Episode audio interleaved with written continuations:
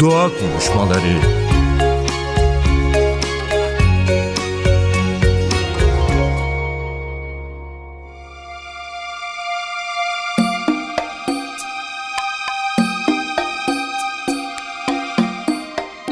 sevgili NTV Radyo dinleyicileri. Ben Nacide Berber. Doğa konuşmalarına tekrar bir aradayız. Ama maalesef Türkiye'nin yaşadığı en büyük deprem felaketinin ardından diyelim. Bu felaketi atlatmaya çalıştığımız zor günlerden geçiyoruz. Bu süreç uzun olacağı da benziyor zaten. Tabii doğa konuşmaları tarafından aslında deprem bir taraftan da bir doğa olayı. O yüzden bugün bir doğa olayı olarak depremi nasıl düşünebiliriz ve bununla nasıl yaşamayı aslında becerebiliriz insanlık olarak? Bunun üzerine konuşmak istedik ve Doktor Çağrı Mert Bakırcı bizimle birlikte. Türkiye'nin en çok ziyaret edilen popüler bilim sitesi Evrim Ağacı'nın kurucusu kendisi. Merhaba, hoş geldiniz Çağrı Bey. Merhabalar, hoş bulduk. Çok teşekkürler beni ağırladığınız için. Biz teşekkür ederiz davetimizi kabul ettiğiniz için. Şimdi tabii deprem özellikle Türkiye bir deprem ülkesi de olduğu için hepimizin en tedirgin olduğu doğa olaylarından biri. Ama bir yanıyla da işte bilim insanları ve sizler şimdi bunu konuşuyorsunuz. Gerçekten tedirgin olmamız onun bir doğa olayı olmasıyla mı ilgili yoksa başka nedenlerle mi? Bunu tartışıyoruz ama galiba bilgi biraz birazcık bizi konuda sakinleştirip dingin düşmemiz de sağlayabilir. O yüzden hemen deprem nedir? Bir doğa olayı mıdır yoksa bir doğal afet mi? Yani nasıl düşünmeliyiz depremle ilgili? Depremler aslında bizim bugün burada olmamızın ana nedenlerinden bir tanesi. Yani bir gezegende mesela yaşamın var olup olmadığı açısından bir değerlendirme yapmaya başladığımızda baktığımız şeyler işte su sıvı olarak kalabilir mi vesaire gibi halkın daha çok bildiği şeylerin ötesinde o gezegende tektonik faaliyet var mı diye bakıyoruz. Çünkü tektonik faaliyetin olmadığı, tektonik faaliyetten kasıt yer kabuğunun hareketleri, bu tür faaliyetlerin olmadığı bir gezegende yaşamın olmasını baştan beklemiyoruz. Yani yaşamın cansızlıktan ortaya çıkışının ana nedenlerinden bir tanesi tektonik faaliyet ve tektonik faaliyeti de birçok alt başlığa ayırabilsek de en çok halkın aşina olacakları depremler ve volkanik faaliyet, volkanizma. Ve bunların her ikisi de aslında özünde aynı sebepten kaynaklanıyor. Biz yer kabuğunu yani ayağımızı bastığımız yeri kesintisiz ve süreyen ve hiçbir şekilde değişmeyen bir yapıymış gibi hissediyor olsak da aslında dünyanın yer kabuğu koca koca 8-9 tane plakadan ve onun altındaki birçok mikro plakadan oluşuyor. Yani bunu anlamanın en kolay yolu bir yapbozu düşünmek aslında. Tıpkı yapboz parçalarının bir araya gelmesi gibi belki çok küçük parçalar olarak düşünmeyin ama daha iri parçalardan oluşan yapbozların bir dünya haritasını gözünüzün önüne getiren üç boyutlu olarak bir küre olarak o parçaların birbirine temas etmesi ve bunların bir yapboz gibi bir araya gelmesiyle oluşuyor. Ve bu yer kabuğun yani katı hem üzerinde okyanusları barındıran hem de karaları barındıran bizim yaşadığımız karaları barındıran yer kabuğunun hemen altında ortalama 30 kilometreden itibaren ama yer yer 100 kilometreye kadar indikten sonra yerin, yerin altına ısınmaya başladığını görüyorsunuz dünyanın iç kısmının ve bu sıcaklık o dediğim 30-100 kilometre civarından itibaren öyle bir seviyeye ulaşıyor ki artık kayalar yani üzerine bastığımız yer katı olarak kalamamaya başlıyor. Önce böyle plastik gibi bir yani erimiş plastik gibi bir yapıya dönüşüyor. Sonra daha da altlara inerseniz manto tabakasının içlerinde tamamen o magma dediğimiz işte volkan patlamaları sırasında da genellikle gördüğümüz o aşırı sıcak yapıya dönüşüyor aslında. Ve bu yerin altındaki o erimiş kaya parçaları ısındıkça daha yüksek noktalara doğru çıkıyor ve yükseldikçe soğuyor çünkü ısındıkça yoğunluğu düşüyor hacmi arttığı için ve dolayısıyla yükselmeye başlıyor. Sonra soğudukça hacmi tekrar düşüyor dolayısıyla yoğunluğu artıyor ve tekrar batmaya başlıyor. Şimdi bunu gözünüzün önünde canlandırırsanız tıpkı hani odalarımızda söyleriz ya ısınan hava yükselir işte sonra soğuyan hava tekrar yere çöker diye. Bu sürekli olduğunda inanılmaz güçlü bir eriyik parçanın yapının bir devinim halinde olduğunu görüyoruz aslında yerin altında. Ve bu devinim yani sürekli yükselmesi magmanın sonra batarak tekrar aşağıya inmesi bir akıntı yaratıyor ve üzerindeki bizim de üzerinde bulunduğumuz yer kabuğunu çeşitli yönlerde o parçaları o plakaları çeşitli yönlerde itiyor. Ve bu itmeye bağlı olarak bazı noktalarda o plakalar birbirlerine takılıyorlar. Yani gitmek istiyor bir yöne doğru aşağıdan o yönde itiliyor. Ama bir başka plaka var karşısında o da mesela diğer yönde itiliyor olabiliyor. Yani kendisine doğru itiliyor olabiliyor. Ve bu çek çekişmenin sonucunda o plakaların buluştuğu noktalarda ki biz bunlara fay hatları diyoruz işte. Fay hattı bu demek aslında. Oralarda inanılmaz bir basınç birikimi oluyor ve bir noktadan sonra her malzemenin dayanabileceği bir basınç olduğu gibi yer kabuğunun da dayanabileceği bir basınç var ve o noktaya aşıldıktan sonra artık çünkü aşağıdan itme devam ediyor. O fayları kitleyen noktalarda nihayet bir kırılma yaşanıyor ve bu kırılma kimi zaman böyle 150 kilometre uzunluğundaki bir fayda dediğim gibi 30 kilometre derinliğe kadar olan bir mesafede yaşandığı için inanılmaz bir enerji açığa çıkıyor. Yani atom bombalarıyla falan ifade edilebileceğin de ötesinde bir enerji açığa çıkıyor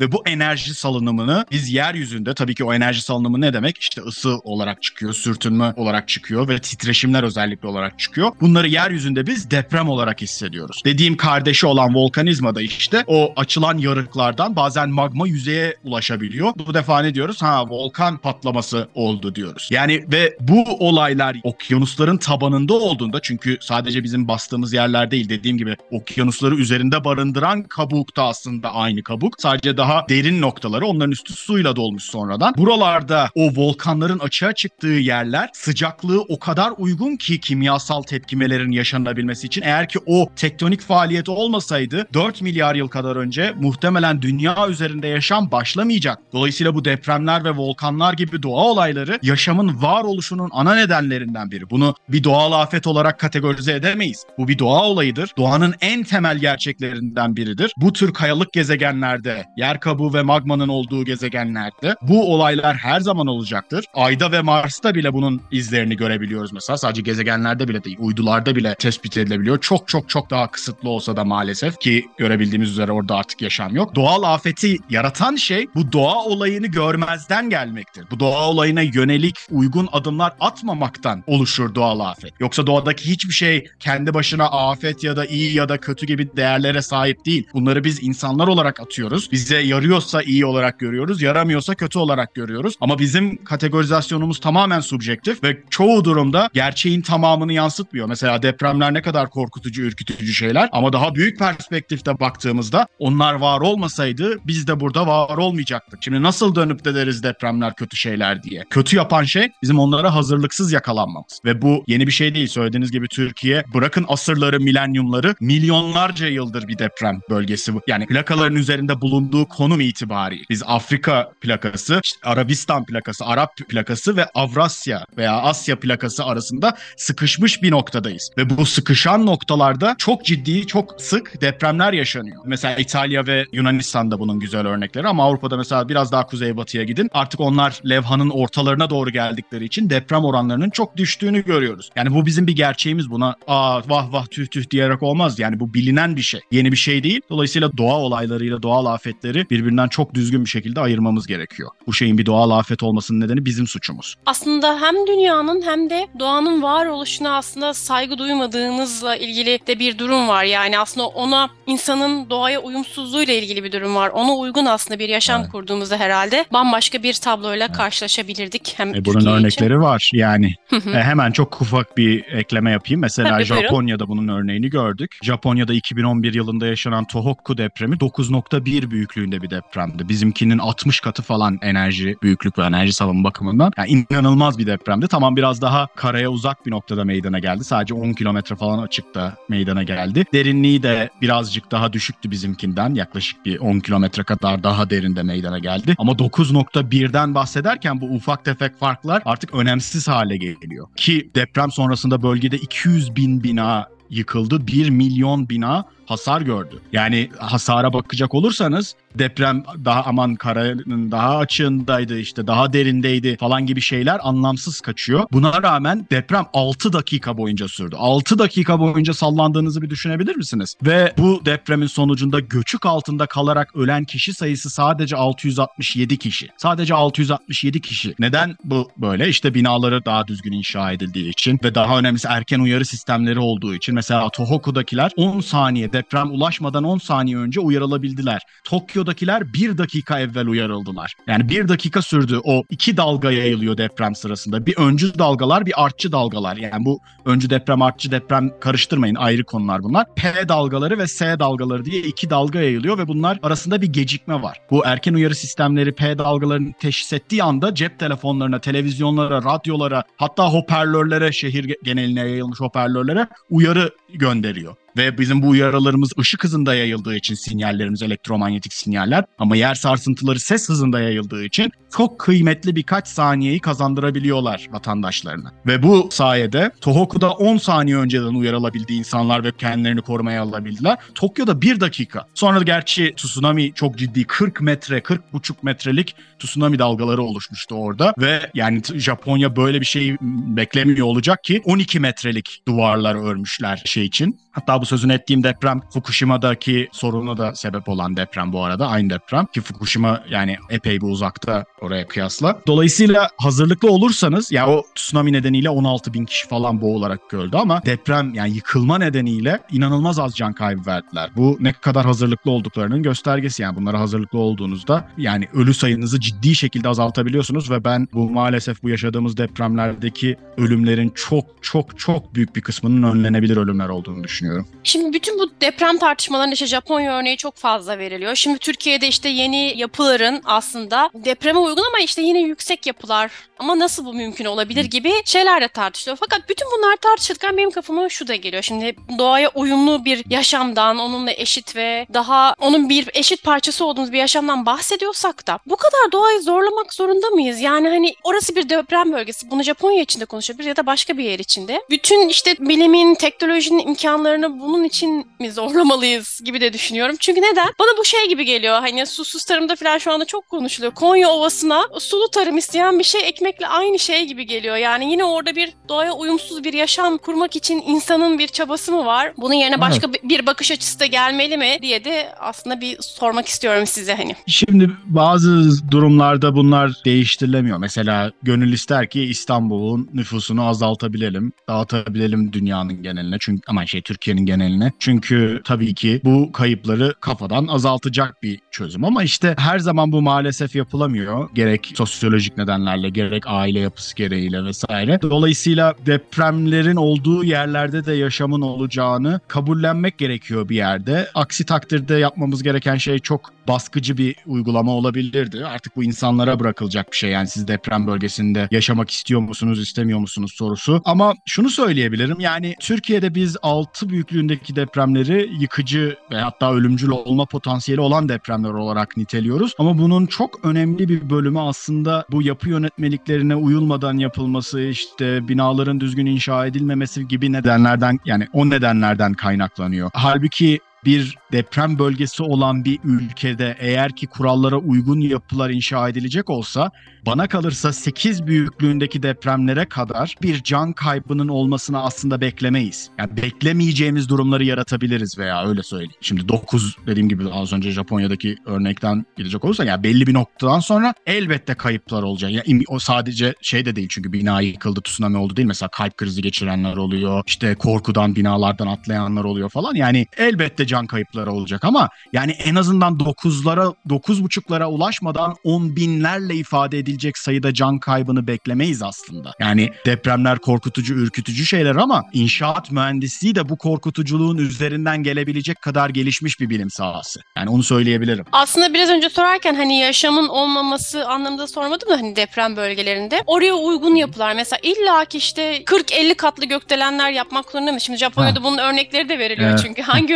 yöntemlerle bunu yaptılar ve dayanıklı oldu 9 şiddetine diye ama hani illaki de bu olmaz belki değil mi? Hani Ege'de çok yaygın iki katlı evler dediğiniz gibi e, ya da işte ki. oranın Hatay içinde ya, aynı şekilde şu anda. Ona uygun bir mimari yapı. Yani Türkiye'nin şu apartman ben ona apartman fetişizmi diyorum başka tarif edemiyorum. Şu apartman fetişinden vazgeçmesi gerekiyor tabii ki. Yani apartman derken işte 3-4 belki kattan daha yüksek binalar. Yani bizim arazimiz var ülkemizde. Yani nüfusumuzun araziye oranı gayet makul bir seviyede. Dolayısıyla şehirlerimizin yayı, daha yaygın inşa edilmemesi için hiçbir neden yok. Yani tabii ki bu şehir bölge planlamacılarla oturup konuşulacak bir şey. Elbette artıları eksileri var daha yaygın şehirlerin. Çünkü sonuçta popülasyon değişmeyecekse eğer daha yaygın bir şehir yaptığınızda çok sayıda binanın daha uzaklara ulaşması gerekiyor. E bu durumda tabii ki bazı sıkıntılar olacak. Oralara hizmet götürülmesi, işte daha çok sayıda belki süpermarket vesaire gibi hizmetlerin açılması gerekmesi gibi parkların oluşturulması vesaire bir dolu şey var ama yani biz bir deprem bölgesiyiz. Bunu değiştiremeyiz. Bu bizim ana gerçeğimiz, ana varsayımımız yani varsayım bile denmez. Ana e, verili gerçeğimiz. Bizim buna göre davranmamız gerekiyor. Ay hoşumuza gitmiyor. Bunun zorluklarıyla kim başa çıkacak falan gibi tercih hakkımız yok. Yani ülkeyi kaldırıp taşıyamıyoruz ki başka bir yere.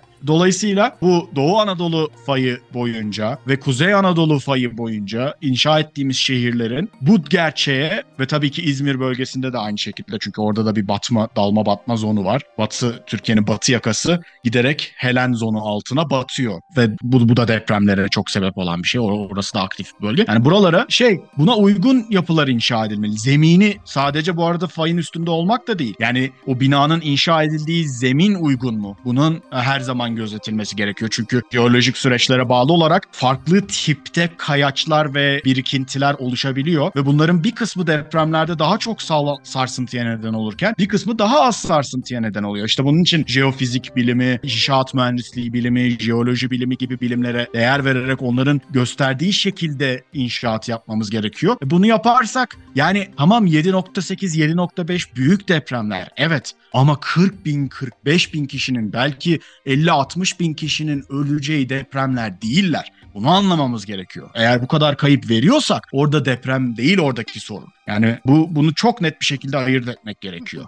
Yine ee, doğanın varoluşuna uygun yaşamamamızla ilgili bir durum var. Hemen şu soruyu da sormak istiyorum. Çok konuşuldu çünkü. Aslında depremin nasıl olduğunu anlattınız zaten. Yer kürenin varoluşuyla ilgili ilgili bir şey ama buna ek olarak hep şunlar da söyleniyor. Ayın çekim gücünün değişmesi, gökyüzündeki olaylar işte ya da yeryüzündeki bir takım olaylar ve hatta arada siz de söylediniz insan eliyle gerçekleştiren atom bombaları ve hmm. benzeri gibi dış etkenler hmm. etkiler mi depremin oluşunu? Bir kere daha duymak isteyelim. Buna itiraz ediyorsunuz biliyorum ama dinleyicilerimiz için aslında, de tekrar sorayım. Yok aslında çok güzel soru. Tam tersine söylediğinizin evet etkileyebilir. Yani ben biz bunu yıllar önce yani bu depremden çok önce de yazdığımız yazılarda görebilirsiniz. Bir yazımız var hatta Evrim Ağacı'nda depremi etkileyebilecek, tetikleyebilecek unsurlar diye. Orada insan yapımı şeyler de var. Yok değil. Depremler insanın faaliyetlerinden etkilenebilirler. Buradaki kritik ayrılması gereken nokta şu. insanın yapabileceği hiçbir şey kendi başına 7.8 büyüklüğündeki bir depreme sebep olamaz. Yani 7.8 bunu söylemek 7.8 büyüklüğündeki bir depremin saçtığı enerjiyi tahayyül tahayyül edememekten kaynaklanır. Yani biz insan faaliyetinin depreme sebep olduğu mesela neler sebep olabilir? Bu doğal gaz ve petrol çıkarma sırasında yerin altına çok ciddi miktarda su basılıyor. Şimdi siz yerin altına çok yüksek basınçta su bastığınızda çünkü amaç oradaki kayayı kırıp içine hapsolmuş olan doğal gaz ve petrolü açığa çıkarmak. Sonra da onu işte emerek yüzeye ulaştırıyorlar o meşhur şeyler. Petrol çıkarma pompaları yardımıyla. Şimdi bu sırada o suyu bastığınızda siz yere bu eğer ki bir fay hattına yakın bir bölgedeyse iki şey yapıyor. Birincisi o su çatlaklardan sızarak fay hattının yüzeylerini ıslatıyor, yağlıyor bir yer. Çünkü sonuçta olan şey dediğim gibi fay hatlarının birbirine takılıp kayması olduğu için bunu yaptığınızda siz sürtünmeyi azaltmış oluyorsunuz ve bu bir şeyi hali hazırda olmak üzere olan bir depremi birazcık hızlandırabilir, tetikleyebilir aslında. İkincisi siz o suyu yüksek basınçla bastığınızda o fayın arasına sızan su basınçla iki tarafa doğru ittiği için fayları aslında birbirine takılmış olan ama kaymak isteyen fayları birbirinden hafif de olsa ayırmaya yarıyor. Siz o basıncı azalttığınız zaman o takılmış olan kayalar birbirleri üzerinden kayarak fayın kırılmasına sebep olabiliyor. Şimdi bu ikisi iki şeye sebep olabilir. Eğer ki orada hali hazırda bir deprem olmayacaksa bugüne kadar ölçülmüş bu insan sebepli depremlerin en büyüğü 5,5 civarında. Ki bu inanılmaz büyük bir istisna. Çok çok yani %99.9 kadar yoğun bir oranı 2 ila 3 büyüklüğündeki depremler. Yani insanın direkt ve bu arada yani şöyle düşünün diyoruz ya 2, 3 işte 3,5, 5.7, 7.8 diye. O nokta 8 ile nok mesela nokta 6 ile nokta 8 arasında iki kat fark var. Yani 0.2 arttığında büyük büyüklük değeri aslında siz iki kat fazla enerjiden söz ediyorsunuz. Dolayısıyla şimdi ben 2 ile 3 deyince sanki arada çok ufak bir fark varmış gibi geliyor ama aslında 2 üzeri 5'ten 32 kat fark var 2 ile 3 arasında. Yani iki büyüklük ve keza 6 ile 7 arasında. Keza 7 ile 8 arasında. Dolayısıyla yani 2-3 büyüklüğündeki depremler yani sizin ayağınızın altında gelse hissetmeyeceğiniz depremler birçoğu. Ve sürekli oluyor 2 büyüklüğündeki depremler. Dolayısıyla eğer deprem hala hazırda olmayacaksa insanın sebep olabileceği bu arada sadece o da değil mesela büyük barajlar inşa ettiğinizde o barajın tuttuğu su kütle çekimini o bölgedeki kütlenin dağılımını değiştirdiği için yani eskiden akıp gidiyordu su. Şimdi siz devasa bir baraj koydunuz. O devasa baraj suyun birikmesine sebep oldu. Ve o biriken su hemen altında çok ciddi bir kütle değişimi yarattı. Eskiden akıyordu çünkü. Ve o kütle değişimi yine yer altındaki basıncı etkileyerek depremleri tetikleyebiliyor mesela. Bunun da örnekleri var. Ve veya bir diğer örnek yeraltı atom bombası denemeleri. Bu 20. yüzyılda yasaklandı artık yapılmıyor ama o dönemlerde yapılırken yer altına siz atom bombasını götürürsünüz. Büyük bir nükleer başlığı ve onu orada patlattığınız zaman civardaki sismograflar titreşimleri tespit eder. Evet bunlar da yine 2, 3, 4 büyüklüğündeki depremlere neden olabilir. Ama bunların hepsinin altını çiziyorum. Mesela fay hattı üzerinde olmayan yerler veya hali hazırda boşalmış bir fay hattı üzerinde yaptığınızda bunları insanın sebep olduğu depremler inanılmaz küçük depremler. Yani böyle yıkımlar yaratamayacak depremler. Ama ikinci bu arada şunu da söyleyeyim. Bu tür insan yapımı sebeplerle özellikle atom bombası patlaması gibi işte nedenlerle olan depremlerin sismograflardaki izleri doğal depremlerden farklı şekilde gözüküyor. PVS dalgalarını barındırmadığı için mesela. Dolayısıyla biz bir depremin insan kaynaklı bir deprem mi yoksa doğal bir deprem mi olduğunu ayırt edebiliyoruz. Bu çok basit bir şey. Ve tabii ki sadece sismograflar da değil yani bir atom bombası patlatıldığında oluşabilecek diğer şeyler mesela radyasyon yayılımı gibi barajın herhalde inşa edildiğini, yerin altına su basıldığını bunlar tespit edilebilecek şeyler uydu görüntüleriyle falan. Hani bunlar öyle gizli saklı olacak işler değiller elbette. Ve e, yani bunları tespit edebiliyoruz. Ama şu olabilir. Mesela dedik ya fay takıldı, birikti basıncı, birikti, birikti. Bunlar mesela Doğu Anadolu fayında veya İstanbul beklenen büyük İstanbul depremi örneğini verelim mesela. 200-250 yılda bir buralarda büyük depremler oluyor. Buna periyodisite diyoruz. Belli bir periyot halinde. Çünkü o magmanın en başta bahsettiğim o konveksiyon akıntısı denen döngüsel hareketi ki kıtaları hareket ettiren şey bu plakaları. Bu görece düzenli bir kuvvet. Yani çok fazla değişmiyor. Alttaki kuvvet düzenli olduğunda üstteki kıtaların hareketi de o plakaların hareketi de ister istemez düzenli oluyor. Ve bu düzen belli bir periyot sağlıyor fayların takılıp takılıp kırılması için. Takılıp takılıp kırılması için. Ve bunu takip ederek siz nerede yaklaşık olarak ne sürede ne zaman bir deprem meydana geleceğini kestirebiliyorsunuz. O yüzden İstanbul'dan çekiniyoruz şu anda. Çünkü en son deprem 1766'da yaşandı ve ondan önceki 10 depreme baktığınızda ortalama 200-250 yılda bir büyük deprem olduğunu görüyoruz. Yani 1966 ile 2016 arasında o 200-250 yıllık periyodu doldurmuş olduk. Ve şimdi onun üzerindeyiz. Bu yüzden endişe ediliyor. Ama soruya geri dönecek olursak, şimdi birikmiştir, birikmiştir, birikmiştir. Artık he desen, üflesen kırılacak noktaya gelmiştir o fay. Orada ayın hareketi de etki edebilir. Çünkü gel git yaratıyor ayın geçtiği yerlerde toprağı hareket ettirebiliyor bir miktar. Ayın hareketi tetikleyebilir. Bir bomba patlar tetiklenir. İşte oraya bir su basılır tetiklenir ve bu deprem büyük olur. Çünkü hala hazırda büyük basınç birikmiştir. Ama siz onu yapmasanız da zaten 3 gün sonra, 5 gün sonra, 3 ay sonra o deprem olacak zaten. Dolayısıyla bundan bir komplo çıkarmaya çalışmak çok gülünç bir şey. Yani siz onu bekleseniz de olur. Böylece suçlu da olmazsınız. Nasıl olacak deprem? Niye karışıyorsun? Yani dolayısıyla inanılmaz bir mantık hatası silsilesi var bu depremlerin tetiklenmesiyle ilgili konuda. İnsanlar şunu anlamalı. Evet insan faaliyeti bazı depremleri bazı sınırlar çerçevesinde etkileyebilir. Ama bu öyle uzaktan ışın gönderdim yok bilmem nereden ionosferden sektirdim de yani 150 kilometrelik fayı 30 kilometre derinliğinde belki 200 kilometre eninde kırmayı becerdim. Falan yani bunlar bırakın üniversite fiziğini bilimi bilmeyi lise fiziği ortaokul hayat bilgisi dersi bilmemekten kaynaklı şeyler.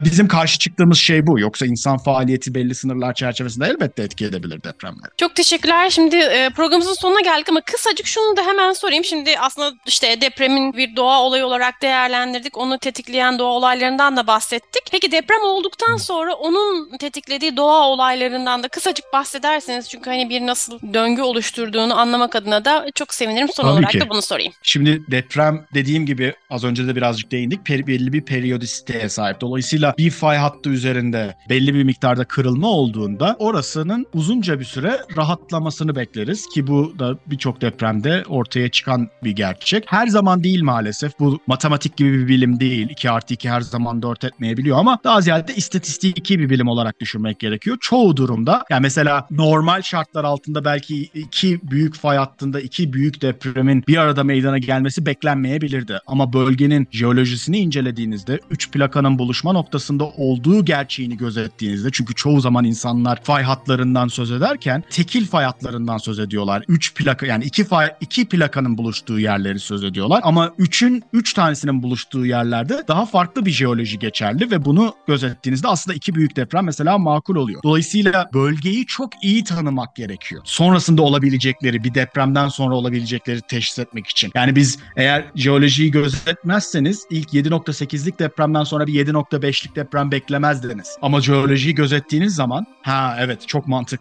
dediğiniz bir durum oluşuyor. Bu sadece artçı depremlerle ilgili. Bu arada depremlerin en büyük etkisi tabii ki artçı depremler ve maalesef bunlar asıl ölümcül olabilen depremler bunlar. Çünkü ilk depremin hasar ver- hasar verdiği binaları sonrasında 6-5 büyüklüğündeki de küçük sayılabilecek depremler bile yıkabiliyor. Bu çok büyük bir sıkıntı. Tabii ki ülkemizde de gördüğümüz gibi çok ciddi bir insani krizin ortaya çıkması olası. Bunlar daha sosyolojik tarafları işin. İşte açlık, hastalıklar, susuzluk, e, hizmet eksikliği yani hizmet istenilen hizmetlerinin hızlıca ve uygun bir şekilde ulaştırılamaması, barınma sorunları, yağmacılık gibi bir dolu sosyolojik sorun çıkıyor. Ama doğal tarafa baktığımızda tabii ki akla gelen ilk şey heyelanlar olabilir. Zaten bunlar deprem sırasında yaşandı. Bunlar tehlikeli. Bölgedeki bundan çok bahsetmedik ama bir deprem yaşandığı zaman, bir fay kırıldığı zaman ora o kısım rahatlaması ne demek? Plaka bir miktar ileriye kaydı ve bir sonraki noktada takıldı demek. Ve bu o bir sonraki noktayı basınç altında bırakıyor. Ve maalesef mesela Hatay'da yaşadığımız depremde 6.4 büyüklüğündeki deprem bu tür bir deprem. Yani onu sadece artçı olarak kategorize etmenin ötesinde ya bu arada artçı demek veya tetiklenmiş deprem demek tamamen terminolojik bir olaydan ibaret. İlla yani çok bir anlamı yok bu farkın. Sonuçta bir deprem diğer depremle ilişkili demek ve buradaki ilişkinin sebebi bizim Doğu Anadolu fayının kırılmasıyla birlikte o deprem o basınç altındaki fayın güneye doğru kaymış olması. Daha doğrusu güneydeki fayları basınç altında bırakması. Mesela şu anda Kıbrıs'la Hatay arasındaki bölgedeki faylarda bir basınç birikimi olması beklen olduğu bekleniyor mesela. Bu böyle kayarak aşağıya doğru gidebilir. Her zaman bu böyle olmuyor. Ama mesela e, yine İstanbul'da deprem beklememizin nedeni 1939 yılından beri işte Erzincan depreminden beri belli bir aralıkla hep batıya doğru kayan bir deprem silsilesi olması ve onun en son Yalova'da durmuş olması. Bir sonraki beklenen noktada işte e, Marmara'da geçen iki fayın kuzeyde kalan ayağında olması beklenen bir deprem ki o yani hemen adaların or- oradan geçiyor. İstanbul'u çok ciddi etkileyebilecek depremler. yani deprem oldu bitti diye bir şey yok. Depremler bir sonraki yani süreyen bir olayın 4,5 milyar yıldır süre gelen bir olayın ufacık bir kesidinden ibaret ve şunu da söylemek istiyorum. 4,5 mil yani jeoloji böyle bilimlerin dalıdır. Yani 4,5 milyar yılı inceler. Bu süre zarfının sadece siz bir yıllık 6 aylık bir kesidini aldığınızda aslında milisaniyelerden bahsediyorsunuz jeolojik olarak. Yani bu iki deprem neredeyse aynı deprem olarak bile görülebilir jeolojik ölçekte. Hatta bu iki haftadır yaşadığımız her şey tek bir olay olarak bile düşünülebilir jeolojik ölçekte. Ben umuyorum ki bu radyo programı birazcık insanların deprem ve doğa ilişkisini daha net anlamasını sağlayacaktır ve bunun ne kadar doğal bir gerçek olduğunu ve bizim ona adapte olmamızı sağlayacaktır diye umuyorum. Umarım başarılı olmuşuzdur. Çok çok teşekkür ederim. Hakikaten çok çok önemli bilgiler paylaştınız bizimle ve bilginin sakinleştiriciliğini sağlayacak bilgilerdi. Umarız bundan sonrası için doğaya, doğanın varoluşuna daha uygun bir yaşam sürebiliriz Türkiye'de. Çok teşekkürler Kesinlikle. tekrar. Ben teşekkür ederim. Sağ olun beni ağırladığınız için. Sevgili NTV Radyo dinleyicileri bu hafta doğa konuşmalarına Doktor Çağrı Mert Bakırcı bizimle birlikteydi. Türkiye'nin en çok ziyaret edilen popüler bilim sitesi Evrim Ağacı'nın kurucusu. Depremin zor sürecini devam ettiği bu günlerde birazcık depremi e, bir doğa olayı olarak nasıl görmeliyiz, nasıl düşünmeliyiz ve onu uygun, doğanın varoluşuna uygun nasıl yaşamalıyız onu konuştuk kendisiyle. Haftaya yeni konu ve konuklarla tekrar bir arada olacağız. Hoşçakalın.